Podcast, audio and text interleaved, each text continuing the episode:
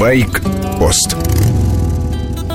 Компания BMW Motorrad отчиталась о продажах в Соединенных Штатах за август. США – самый крупный рынок. Американцы за месяц купили 1101 баварский мотоцикл. На 6% меньше, чем в августе 2013 года. Все модели BMW показали спад продаж в минувшем месяце. Единственное исключение – искатель приключений R1200GS и его отпрыск GS Adventure. За 1 август американцы купили 398 таких машин. На данный момент ГС – самый продаваемый мотоцикл баварской компании. Несмотря на высокую стоимость, ГС хорошо идет и в России, однако достоверной статистики продаж нет.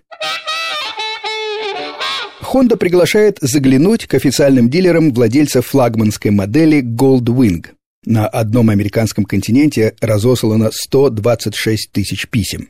Речь идет о заедании заднего тормоза на мотоциклах выпуска с 2001 по 2010 год. Колодки на заднем колесе иногда заклинивает при отпущенной педали. Если колесо идет юзом, вероятно падение. Если просто притормаживает, колодки раскаляются. В Соединенных Штатах в пяти случаях зафиксировано возгорание. Рецепта лечения у Honda нет. Владельцев пока лишь предупреждают о проблеме и рекомендуют провести дополнительный осмотр. Видимо, стоит проинспектировать задний тормоз и нашим российским голдоводам. Вопрос с экзамена на получение прав в Калифорнии. Какое преимущество по сравнению с автомобилем имеет мотоцикл, когда идет вдоль припаркованных машин? Три варианта ответа. Вариант А – преимущество мотоцикла в динамике. Вариант Б. В отличие от машины, мотоцикл может двигаться ближе к центру проезжей части. Вариант С – тормозной путь мотоцикла короче, чем у машины. Ну и что выбрать? Понятно, что вариант с тормозным путем – ловушка. Преимущества у мотоцикла здесь нет. Машины тормозят не хуже, иногда и лучше. Остаются два других ответа – динамика и расположение на проезжей части.